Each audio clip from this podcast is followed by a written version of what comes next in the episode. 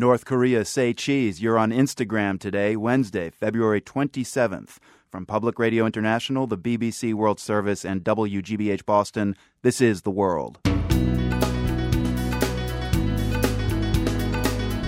I'm Marco Werman. Foreign reporters in North Korea can now tweet and post Instagram photos from their mobile phones. One photographer posted a picture of a popular snack there. They bring out these dried fish and they just rip these things apart, and uh, it's a very common snack to have with beer. Also today, we hear from Beppe Grillo, the former comedian who's shaking things up in Italy. la scarica la scarica dell'altro, che la scarica dall'altro, che la scarica arrivato all'ultimo, la riscarica il giro della morte per 30. Plus, what Pope Benedict is giving up as he steps down. His gold ring, crucially his fisherman's ring, will be removed from him, and the papal seal will be destroyed.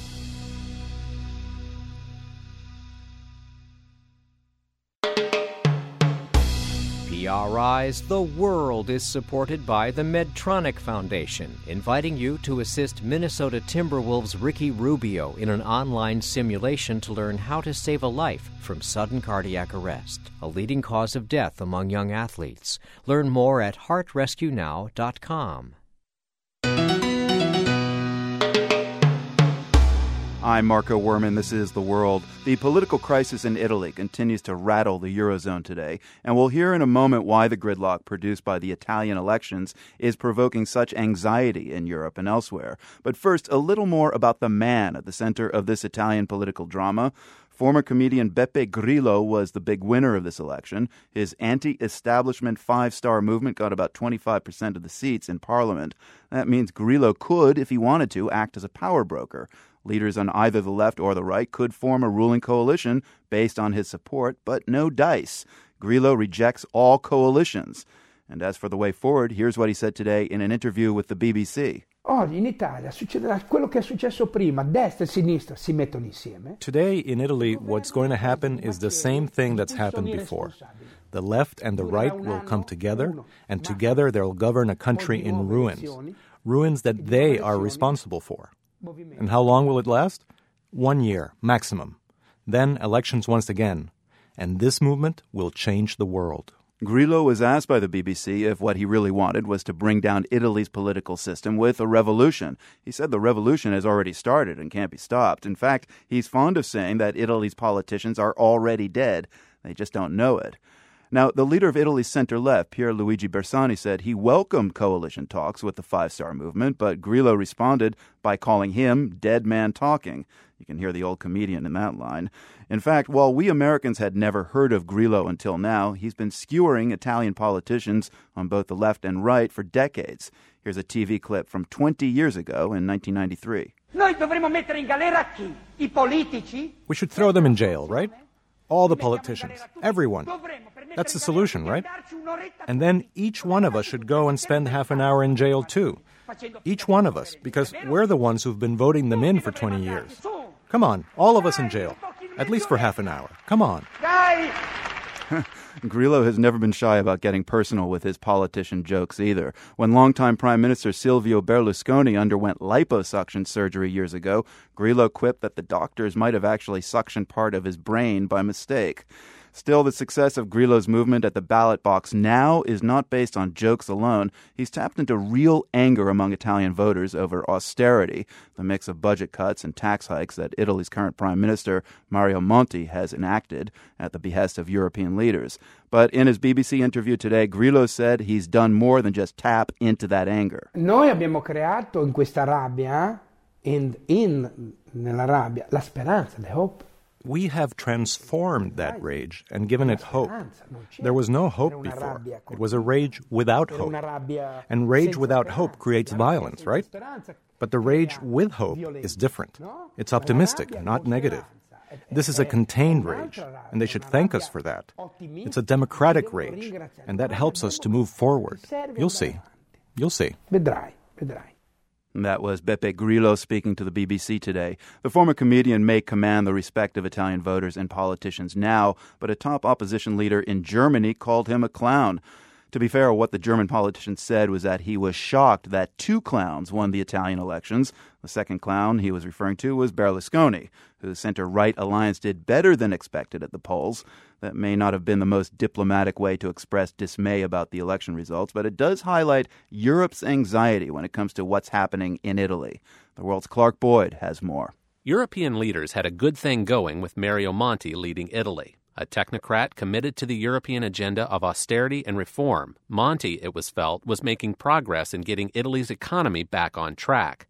But Monti and his followers failed to make their case to Italian voters. The thing they didn't explain is why it's necessary for Italy to face its austerity measures in order to stay within the Eurozone. Paola Subacchi is a research director at Chatham House in London.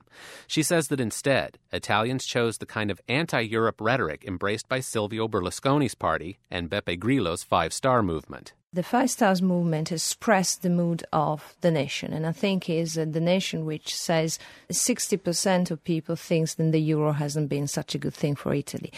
But the thing is, there are no proposals and policies and ideas on how to move the country out of this deadlock. And so Italy faces a potentially lengthy period of political instability. Well, even more political instability than usual. After all, Italians have gone to the polls more than 60 times since the end of World War II.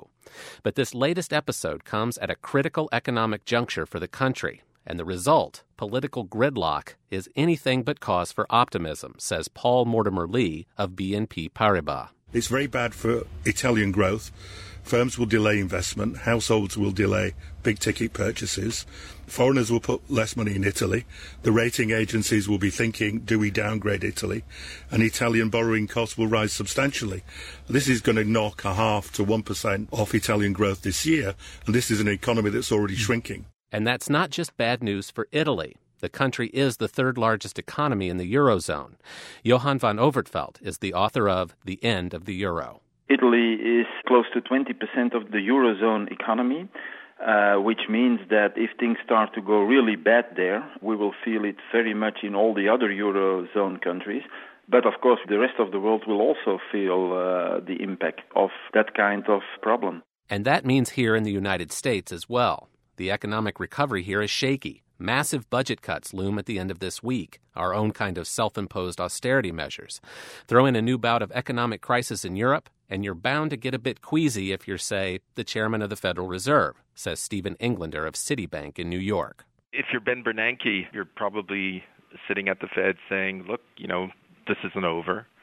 There's still the potential for very negative shocks to come from outside the U.S and we need this buffer to make sure that our economy, which is just beginning to get its footing, uh, doesn't get hit by, by these shocks from abroad.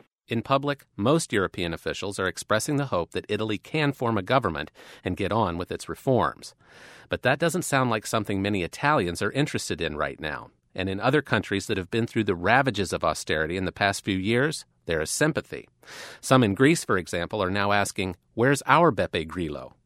Anton La Guardia is with The Economist in Brussels. He says the Italian election results are a rude awakening for leaders in Brussels and Berlin. It's easier to bully smaller countries like Greece. It's much harder to bully Italy because if Italy goes down, it's too big to save, too big to bail out, and frankly, it's probably too big for the euro to survive the shock. Last summer, the head of the European Central Bank said he would do whatever it takes to save the euro. In a speech today, Mario Draghi, himself an Italian, didn't mention his native country at all. But he did say that the austerity measures being implemented in Europe are coming at, quote, a heavy social cost. And those costs, says author Johan van Overtveldt, are giving rise to protest unemployment rising, uh, especially youth unemployment for more and more European countries, a huge problem. It is to be expected that that anti German mood uh, will be increasing in the coming uh, months. Van Overtveldt says that if there's one other lesson to take away from the Italy situation, it's this. The European project, a unified political and economic zone with policies coordinated across dozens of countries, is still far from being a done deal. For the world, this is Clark Boyd. The other big story in Italy is the departing Pope. Today, Pope Benedict XVI held his final public audience in St. Peter's Square. He spoke to an adoring crowd of about 150,000. Tomorrow he officially retires and becomes Pope Emeritus. Then the process begins for the Catholic Church to choose a new pontiff. Reporter Jane Little covers religion. Uh, Jane, first of all, what did the Pope say today? Anything revealing? Well, it was a very unusually personal message when he really let us see into his eight years in the papacy. He talked about moments of joy and light, but also moments that were not easy, uh, which is something of an understatement, I'd say. But uh, he talked about the choppy waters, but said that he knew all along that God was with him and that God would not let the boat sink. I think most people would read that as a, a comment on the series of uh, clerical sex abuse crises and scandals that have rocked the church, as well as the uh, the recent corruption and intrigue to come out of the Vatican. So, Jane, what happens now? Does uh, the Pope just say his goodbyes and then goes away? Well, this was his last public audience. He will now say his farewells to the cardinals who've begun gathering in Rome to uh, decide on his successor. Um, so he's saying his farewells and then he takes off by helicopter tomorrow night for Castel Gandolfo, which traditionally is the papal summer residence not far from Rome. And then the Swiss Guard, you know, the Guard with their distinctive stripy uniforms mm. who've guarded the Pope for so long, they will formally be dismissed and uh, be replaced by the Vatican police, signalling to the world he's no longer uh, the Pope. There is now going to be a period, an interregnum, when we have no Pope. Uh, but of course, we're in very uncharted territories here, and that itself's been suggested by how long it took them to decide what this Pope would be called. It's taken over two weeks for them to announce that he wouldn't go back to being Cardinal Ratzinger. He would be the Pope Emeritus and retain the title of Benedict XVI. Does he get like one Swiss Guard for the rest of his life? You know, no, like, I'm afraid he has to give up the Swiss Guard completely. However, he is going to retain, along with the title, uh, he will retain his holiness. He will continue to wear a white cassock. There'd been much speculation about what would he be wearing. And I mean, the cassock we really is, haven't been in this territory for 600 years. A cassock is the white priestly robe, floor length usually, or just, just above the shoe. Mm. Uh, his gold ring, crucially his fisherman's ring, will be removed from him, and the papal seal will be destroyed at a time of the cardinal's choosing, because when a pope dies, traditionally he has the ring removed and the seal destroyed so there can be no risk of forgeries. He will give up that ring. And also, crucially, he will give up the red shoes. It's uh, long been said that the Pope wears Prada. He's always been seen in these shiny, beautiful red shoes. The shoes will go and be replaced by handmade brown shoes from Mexico. I, I imagine there are tons of rituals, like when he has to hand back the hat.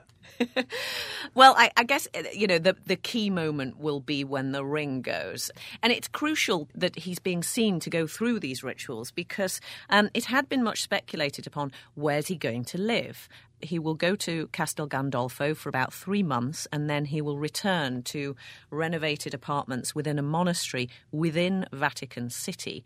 Now, some have said, yep, that's good for security and he will retain some privacy there. On the other hand, others are saying, well, is it good to have a two popes in the Vatican. Is it good to have two popes in the Vatican? One who's well, uh, you know, essentially retired. the symbolic level, no, but I suppose this would be the most practical solution. He's underlined the fact he's not giving up his ministry. This is a new stage of it where he'll pray for the church and meditate, and and also I suspect right. This is an intellectual, a philosopher, theologian mm. who who reads and writes. Um, another question will be whether he will publish, uh, because everybody will be parsing everything he says. For if there are any even slight contradictions with what his successor is saying. So maybe he'll write, maybe he'll publish posthumously. Right. So, as a private citizen, uh, will he be paying rent on that apartment, or does the Vatican cover it for him? I think they have a fairly decent retirement package for priests, and uh, I, I think he'll be well taken care of. Reporter Jane Little, who covers religion, thank you very much for your time. Thank you, Marco. Still to come on the program, Japan's 2011 earthquake and tsunami drew communities together. Now many are falling apart. On PRI.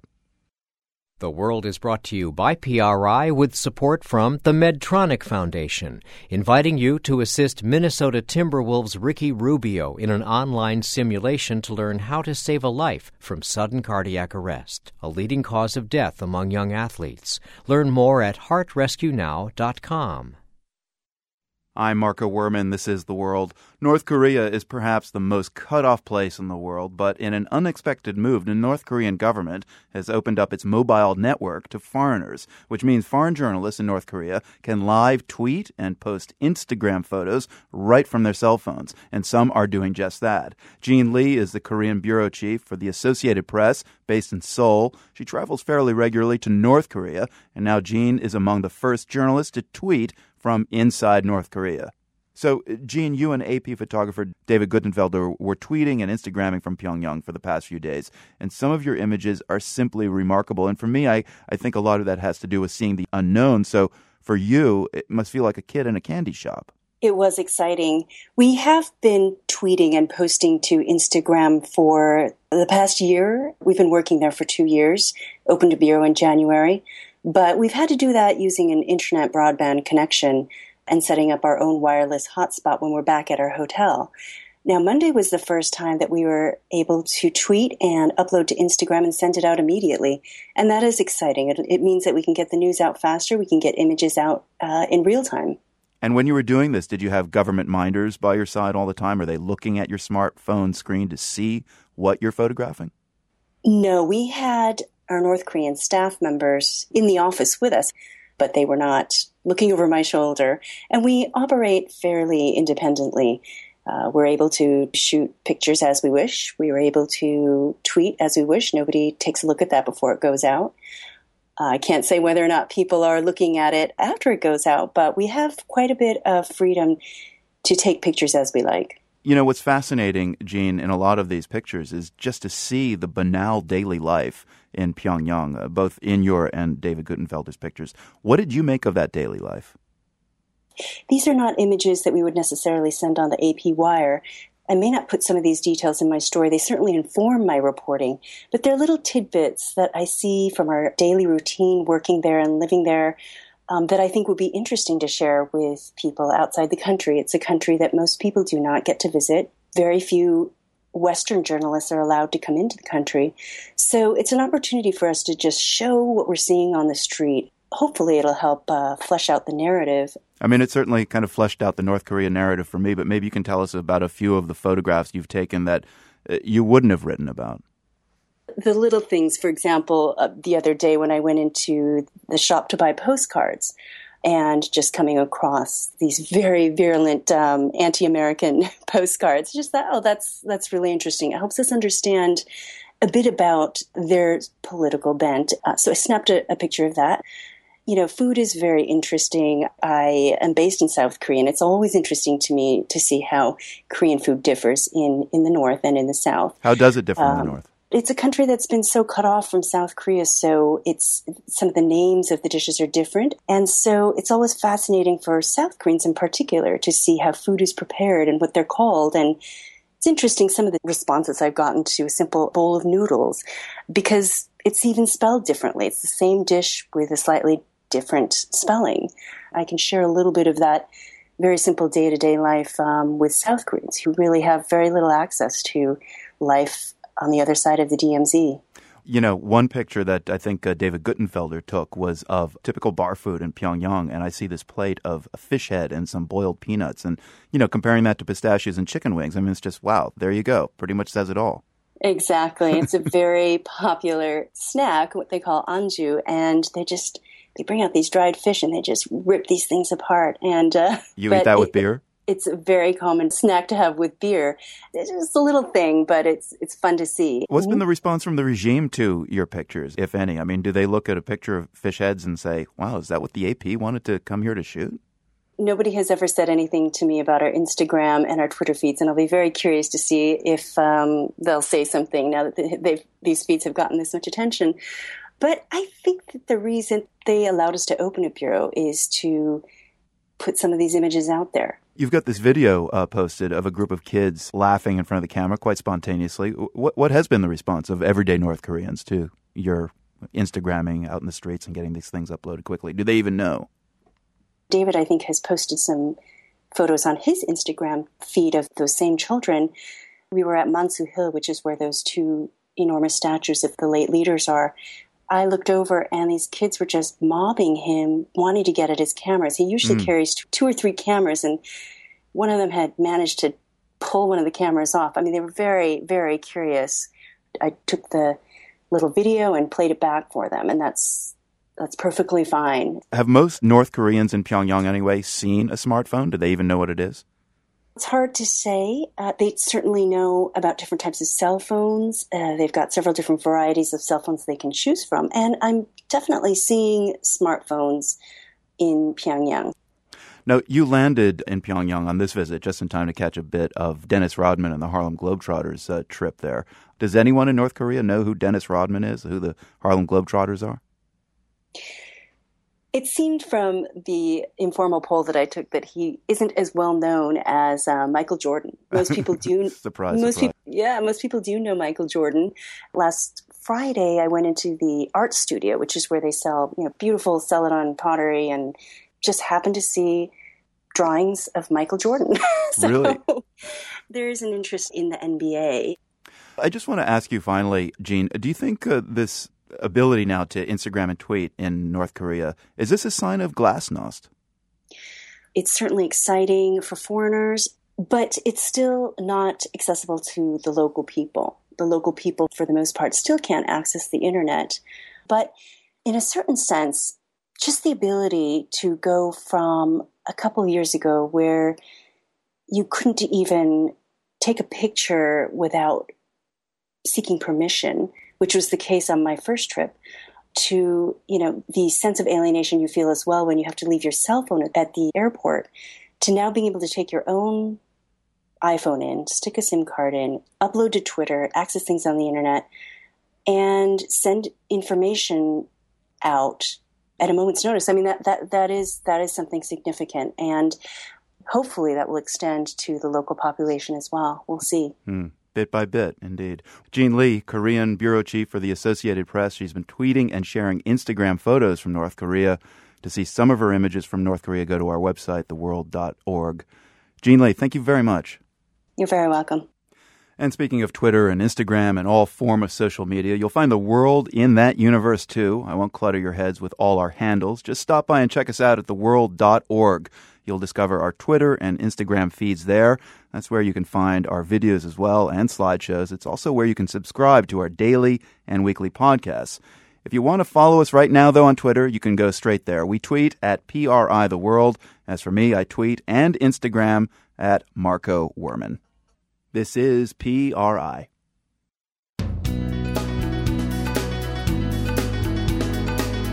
I'm Marco Werman. A Canadian province rolls out a provocative ad campaign to stop people from texting while driving. Ah, there you go again. Driving and being completely enthralled by your crotch. Quick glances, long stares. You just can't keep your eyes off it. We'll hear how that's working out ahead on The World. PRI's The World is supported by the Medtronic Foundation, inviting you to assist Minnesota Timberwolves Ricky Rubio in an online simulation to learn how to save a life from sudden cardiac arrest, a leading cause of death among young athletes. Learn more at heartrescuenow.com. I'm Marco Werman, and this is The World, a co production of the BBC World Service, PRI, and WGBH Boston. The question of who gets to immigrate to Israel and why has been a thorny one since the country's founding 65 years ago. Now it's flaring up again amid reports that Israel has begun quietly repatriating immigrants from Sudan. Israel says many Africans have come to the country illegally for economic reasons, but human rights advocates say the Sudanese are political refugees whose lives could be at risk if they're sent home. Reporter Daniel Estrin is following the story from Jerusalem. Now, I understand uh, Israel says all of the Sudanese who have gone home have done so voluntarily, but others say many of them have essentially been coerced. So, what's the truth? Well, it's a little bit of both, really, Marco. In the past uh, eight months, there's been a new way that Israel has been treating migrants. At first, when they started coming here about six years ago, Israel tolerated them. They'd pick them up at the border uh, when they crossed uh, into Israel from Egypt and uh, ship them on a bus to Tel Aviv and drop them off there. And now they're really uh, rounding up any new uh, migrants and put them in jail. And then they tell them that you have a choice. We can keep you in jail for uh, many years while we uh, process your applications for uh, refugee status, or you can go home. And uh, in the last couple of months, a lot of people have been opting to go home. So while Israel says they're going on their own volition, migrants advocates say, well, if you're stuck in jail and your situation is desperate, you might feel that you have no other choice. I gather a, a lot of uh, migrants uh, from Africa, from Sudan, have settled in neighborhoods that are rather squalid. But how many uh, immigrants are in jail? About 2,500 migrants are now uh, estimated to be in Israeli detention centers. And over the past eight years, as many as 60,000 migrants, mostly Sudanese and Eritreans, have come across the border from Egypt into Israel. So, why does Israel want to send them home? Well, it's a really tricky situation. Israel says that uh, these migrants are a burden. Israel is a small country and can't uh, handle their numbers. Another reason which has been given is that uh, these African migrants threaten the Jewish character of the state of Israel. On the other hand, a lot of Israeli advocates of the migrants say, you know, we have a moral obligation to take care of these migrants. You know, our grandfathers, grandmothers were refugees themselves fleeing the Holocaust and found their new homes here. One activist for the migrants, uh, an Israeli, says uh, these Sudanese, if they get expelled, it's almost uh, certainly going to be death for them when they get home. Why would they face such hostility from their government? Well, Israel and Sudan are technically at war with each other. Um, they're they're considered hostile countries. Uh, Sudan is uh, ruled by Omar al Bashir, who has been indicted by the International Criminal Court on charges of genocide, and uh, it's an Islamist uh, ruler who says that Israel is a mortal enemy. Um, in Sudanese passports, uh, supposedly it says, you know, the bearer of this passport has the right to go anywhere in the world except for Israel. So when Sudanese are returning to their homeland and they're found to be coming from Israel, according to migrants and activists here, they say that that can get them into big trouble there. So while reporting this story, Daniel, I'm wondering, did you meet any Sudanese migrants who, you know, how are they feeling right now? It's got to be pretty tense for them. They are really feeling tense. I spoke to one from the Darfur region of Sudan. He's in his early 20s. He now works in a hotel in downtown Tel Aviv. He speaks really great English, really eloquent, and he said that um, he personally knows about 70 people who have gone back to Sudan. He says he's heard that a lot of them were detained at the airport in Khartoum when they arrived. He said he heard that Sudanese authorities confiscated a lot of their property, their documents, and he said that his best friend was killed shortly after he arrived. The way he put it to me, he said, you know, my best friend preferred to die in his own country with dignity and instead of being humiliated in Israel for the sort of in limbo condition that they are in. Such a tough and complex situation. Reporter Daniel Estrin in Jerusalem, thank you very much. You're welcome. It's been almost two years since a massive earthquake and tsunami that devastated northern Japan and caused one of the world's worst nuclear accidents. The reactor at Fukushima went into a triple meltdown, and radiation contaminated much of the surrounding area. The radiation risk persists, leaving people in the region in a constant state of anxiety and stress. One psychologist says suicide, depression, alcoholism, gambling, and domestic abuse are all up in the region. The stress has even created a new phenomenon Genpatsu Rikon, or atomic divorce. Abigail Haworth has written extensively on these issues. She's just had a long piece published in the magazine of London's Observer newspaper, where she's a contributor. Uh, so, Abigail, right after the earthquake and tsunami in 2011, I was there two months later and saw families come together, united often by tragedy. Whole communities bonded together. So, how did the Fukushima region go from group survival to group division, divorce in many cases? Well, as one of the um, psychologists that I talked to in the region from the local university said, at the beginning there was a kind of disaster honeymoon period when people came together to, to help each other.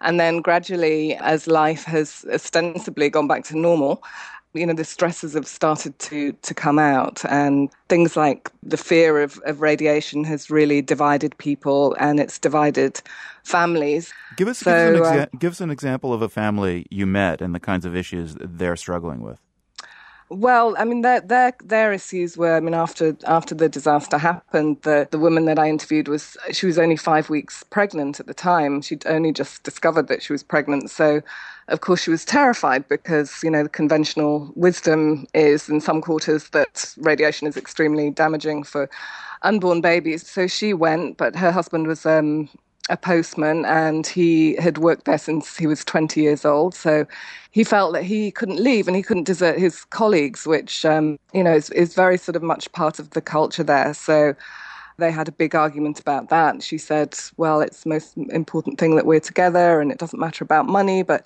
you know, he, he just couldn't leave. And so she went off by herself with their toddler and they were basically separated for about 18 months, although they did keep seeing each other. But it was very, very hard, and they just couldn't reach an agreement about it. So eventually, she decided that, well, I'll move back and we'll just have to manage it. And she realized that when I met her earlier this month, you know, she, she realized well, you, you can't actually manage it. You know, it's very, very hard. And so they, you know, they still have a lot of, of stresses in their life. But they're not divorced. No, they're not divorced. I mean, they've managed to keep it together, but it's it's been very very hard for them. And I mean, in in in some cases, a lot of people, you know, they haven't actually got the paperwork to say they're divorced. They're just they're just split up, right. and uh, that's happened to a lot of families who are still in that situation and still in that kind of limbo and not really getting any support from the government. I mean, divorce, alcoholism, gambling, domestic abuse, certainly suicide, all signs of depression. Mm. I mean, mm. did you get that sense from psychologists that you spoke with that depression is just kind of seeping across Fukushima? Yes, I mean, you know, in, in not a very obvious way. You know, I mean, the, the, the culture there is not really to express these things. I think things are quite repressed, but um, but definitely, you know, these sorts of things are, are starting to come out. And there is a lack of psychological help. You know, the psychologist I spoke to said she was basically overwhelmed. You know, she was working a lot with children who also needed an enormous amount of, of counselling. And there's no, there's no dedicated marital counselling, for example. So, um, so these people just, have nowhere to go to, to speak to anybody? Um, well, they, they can find somebody, but um, you know, there's very few dedicated centres for them, and also it's, it's, still a little bit shameful, you know, to, to do that. And there is this kind of taboo against complaining, and you know, expressing your fears about radiation, and so people feel very isolated and very on their own. You you also write about people from the Fukushima area facing discrimination. Uh, explain mm-hmm. why, and give us a few examples. I think that really does go back to, you know, the atomic bombings and Hiroshima and, and Nagasaki and uh, the people after that suffered discrimination with marriage, with jobs, and there was this fear that they were kind of tainted by radiation, and um, that ignorance still exists. For example, um, one woman who, who runs a service offering full body scans to people who want to check their radiation levels. She she told me about this couple who their daughter was in Tokyo and they wanted to go and visit her because she just had a baby. But the hospital said to the to the new mother, "Please don't invite your parents because uh, you know you better to be safe than sorry." And um, so this couple had turned up at the centre to have full body scans because they, you know, they were worried and they said, I, you know, the, the father said, I, I want to know if I can hold my grandchild in my arms. So, you know, it's a very uh, heartbreaking situation for people. And that's a hospital, you know, saying that the parents are contaminated or possibly contaminated. Abigail Haworth, contributor to the Magazine of London's Observer newspaper. Thank you. Thanks very much. We have more coverage of the Fukushima nuclear crisis, including a recent interview with guitarist Yuto Kanazawa about the song he wrote in response to the disaster. That's all at theworld.org.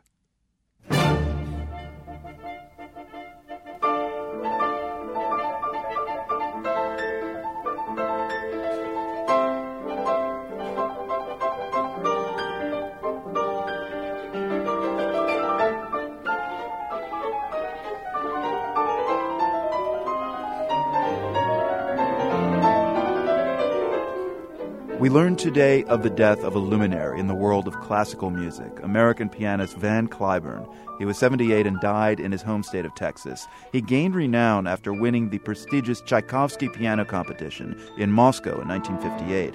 When he went there, the Cold War was raging, but with his triumph at the competition, Van Cliburn helped bring about a brief thaw in U.S. Soviet relations. Vladimir Frumkin is a musicologist and journalist based in Washington. He writes about Russian classical and popular music. So, Mr. Frumkin, take us back to 1958. You lived at the time in Leningrad. The Tchaikovsky competition was taking place in Moscow. What do you recall of uh, Van Cliburn's success at that competition?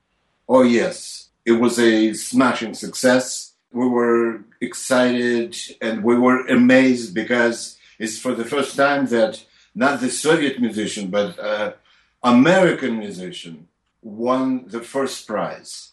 Something changed in the atmosphere, you know. Now, the, the story I heard is that the judges at the competition knew Van Cliburn was the top, but this was the Cold War after all. Can we just give the top prize to an American? And they had to consult Khrushchev, the premier. Is that true? Yes, I think so. Khrushchev agreed finally to allow a young American musician to become the number one. Without the general secretary of the party, such decision could not have been made. So that performance at the Tchaikovsky competition put Van Cliburn in good standing with Russians. How long did the warmth created by his victory in Moscow last? Oh, for a long, long time. I left the Soviet Union in 1974, and he was still loved and admired and well remembered by millions of people. Did you ever have a chance to meet him? Yes, I was uh, very lucky to meet him personally at the uh, Union of Soviet Composers, a Leningrad branch. When was that? It was the next day after his concert. The head of uh, our Leningrad branch union was a composer Vasily Solovyov-Sedoy, an author of the song that was transcribed by Van Cliburn and played as a encore in the Soviet Union. Moscow Nights.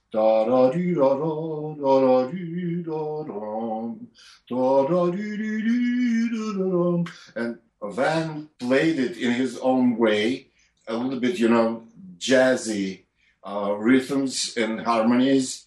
It was so unexpected and great that the audience got crazy, absolutely crazy after this encore. Wow. And Solovyov Sedoy uh, invited him for a reception, and it was unforgettable. I met him personally, and I remember he played the Moscow Nights again. And then, after some toasts, uh, Solovyov Sedoy decided to play with him together on one piano, on four hands. And in the end, uh, Solovyov Sedoy even uh, used his behind to uh, to play the bass.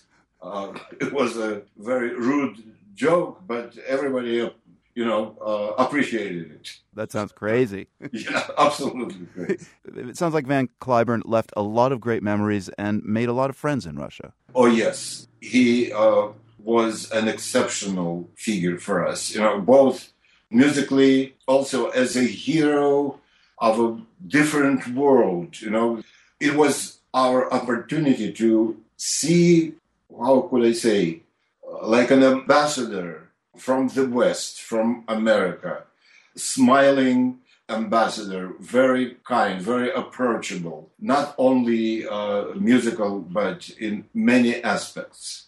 Vladimir Frumkin is a musicologist. Thanks very much for telling us about your memories of the late Van Cliburn. Thank you very much. For today's GeoQuiz, we need your undivided attention, unless you're driving, of course.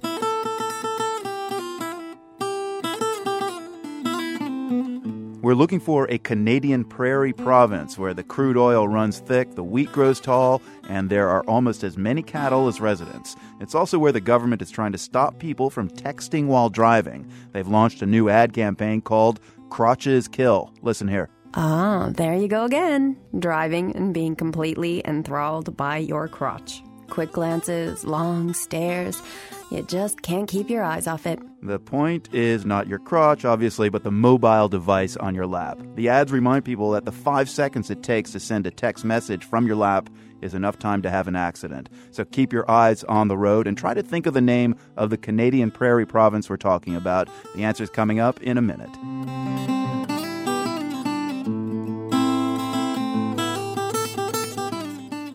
This is PRI. I'm Marco Werman, and this is The World. So, north of the border and south of your belt. Those were the intriguing coordinates for today's GeoQuiz. And they point us to the Canadian province of Alberta. That's where they've got a new campaign to stop distracted driving. It includes ads with the slogan, Crotches Kill. The print ads and billboards show someone looking down at their crotch while driving. The idea remind the driver to keep eyes on the road and not on the cell phone in their lap. There are also radio ads, and for men taking a quick bathroom break, the message even gets delivered by a talking urinal puck. You know, those pink disinfecting discs that lie in the urinal bowl? Uh, distracted by your crotch again, huh? well, it's fine to do it here, but it can kill behind the wheel. Keep your eyes up. Don't text and drive. We know what you're doing down there. I'm not kidding. You approach the urinal and the puck starts talking at you. Parker Hogan is with Alberta's Ministry of Transportation. Beyond the shock value, which is pretty apparent there, Parker, what's the message here? First and foremost, it's put your cell phone, your smartphone away when you're driving and focus on the task at hand, which is driving. And how big of a problem is driving while distracted in Alberta? Well, about a year ago, the government of Alberta introduced new legislation that uh, outlawed the use of cell phones while driving or, or texting or those kind of things. It's a distracted driving law. And in the first year, there's been more than 19,000 convictions, and about 95% of those convictions come from uh, people using handheld devices. So the ban is on all cell phone use or just texting? All cell phone use. The only allowable use is uh, is hands-free Bluetooth. And so, what is the fine? What is the penalty for driving while distracted? In One hundred and seventy-two dollars, about one hundred and seventy-five U.S. So, are men the biggest offenders? Because putting a talking urinal puck in a bathroom is uh, obviously targeting men. That's one piece of the campaign, but yes, the intentionally hard-hitting campaign is to go after that age group, kind of 25 to 34 year old males. They have the highest conviction rate in Alberta in our first year. I mean, Crotches Kill is a pretty overt campaign. What's been the reaction from the public? Uh, there's been some snickers, but I think it's beginning to get people to talk about it. We know that the preachy message doesn't work. So now we're trying to do it in a in a bit of a humorous way, in a, a little bit more blunt way, hopefully to uh, get people's attention, and more importantly, by getting their attention, to get them to change their behaviors. Uh, and hey, at the end of the day, the five seconds that you take to send that text message while you're driving could be the difference between life and death. Get your eyes back on the road. Parker Hogan, press secretary. off your crotch. Indeed, most importantly. Parker Hogan, the press secretary for Alberta's Minister of Transportation. If you want to see some posters from the very clever Crotches Kill campaign, they are at our website, theworld.org. Parker, thank you. Thank you. Let's meet now a 26 year old singer from New Zealand who is clearly not distracted, but she may distract you. She's quite a sight with her bleached blonde hair, thick black eyeshadow, and lots of tattoos. But what meets the eye isn't nearly as captivating as what meets the ear. Here's more from the world's intern, Dylan Rand. You can map Kiwi singer songwriter Gin Wigmore's musical transformation over the years by the changes she's made to her name. As a young girl growing up in a harborside suburb of Auckland, she was Virginia Wigmore then she turned Virginia to Ginny before finally arriving at Gin at age 14. And I think Ginny's kind of still quite sweet. It's pure, it's a little virginal. So I was like that for a while, and I think from Ginny to Gin, I, definitely my music's changed. I think Gin's a lot, I don't know, maybe a little more rougher or, or meaner, or I'm not sure, but maybe that's me a little bit. Besides sharing her name with a hard liquor, there's plenty about Gin that's rough around the edges. She has tattoos all over her body. She curses like a sailor. And she also owns a taser, because she says you never know when you might get accosted on the street and stabbed. But a taser is nothing compared to the weapon she used to carry around. I used to walk around with a saw, because my brother in law told me that was the best weapon. Did you say a you, sword? A saw. No, a saw for chopping wood. he said to me, if you think about it, Gin, it's the best weapon because you can hold on to it and they can't get it.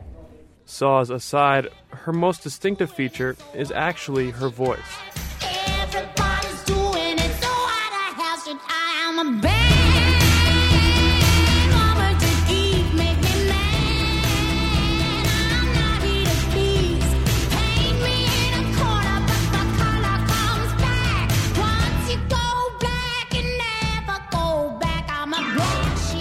It's difficult to describe her voice accurately because there's just so much to say. But some folks online did pretty well. One person said, Her voice sounds like it has been through a cheese grater, dipped in rhythm and blues, and then used in a tennis match between Joan Osborne and Amy Winehouse. Another wrote that she had an attitude like an old blues woman and a voice to match. Wigmore has her own version. I like to think of myself as a little bit of a cowboy. It's kind of cowboy slash a little bit rock and roll, and then there's a chorus, so it's got pop in there, you know. But I don't know, it's a little bit beaten, beaten down. It's a bit of a beaten down vocal.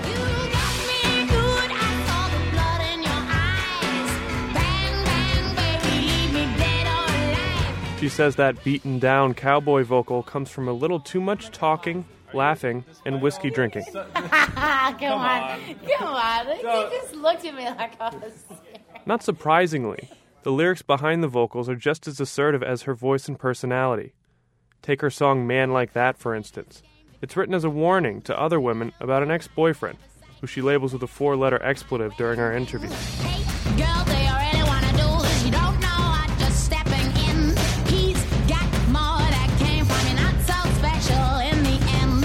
Despite all that attitude, Wigmore has welcomed commercial success with open arms.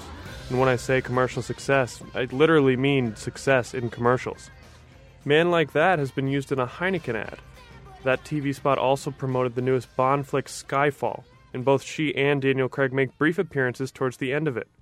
And her song Don't Stop served as the backdrop for a Lowe's hardware campaign, of all things.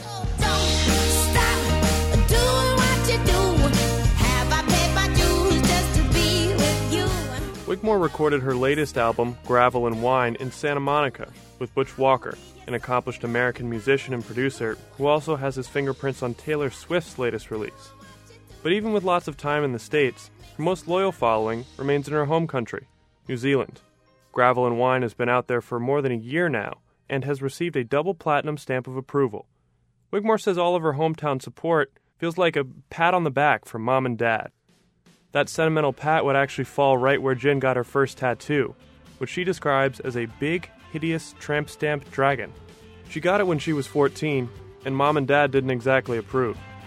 For the world, I'm Dylan Rand.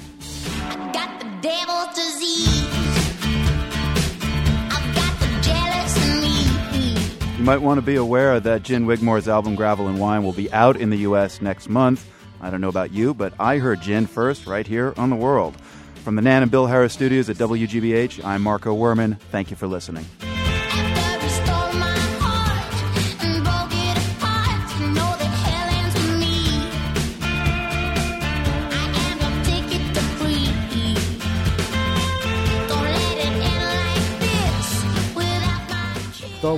World is a co production of the BBC World Service, PRI, and WGBH, supported by the Bill and Melinda Gates Foundation, dedicated to the idea that all people deserve the chance to live healthy, productive lives. GatesFoundation.org. The Rita Allen Foundation, investing in transformative ideas in their earliest stages to leverage their growth and promote breakthrough solutions to significant problems. Online at ritaallen.org and by the PRI Trust for Innovation, which enables informed risk taking in the creation of new content for public radio. Donors to the Trust include Marguerite Steed Hoffman, the Tagney Jones Family Fund, and the Rose Family Fund. PRI, Public Radio International.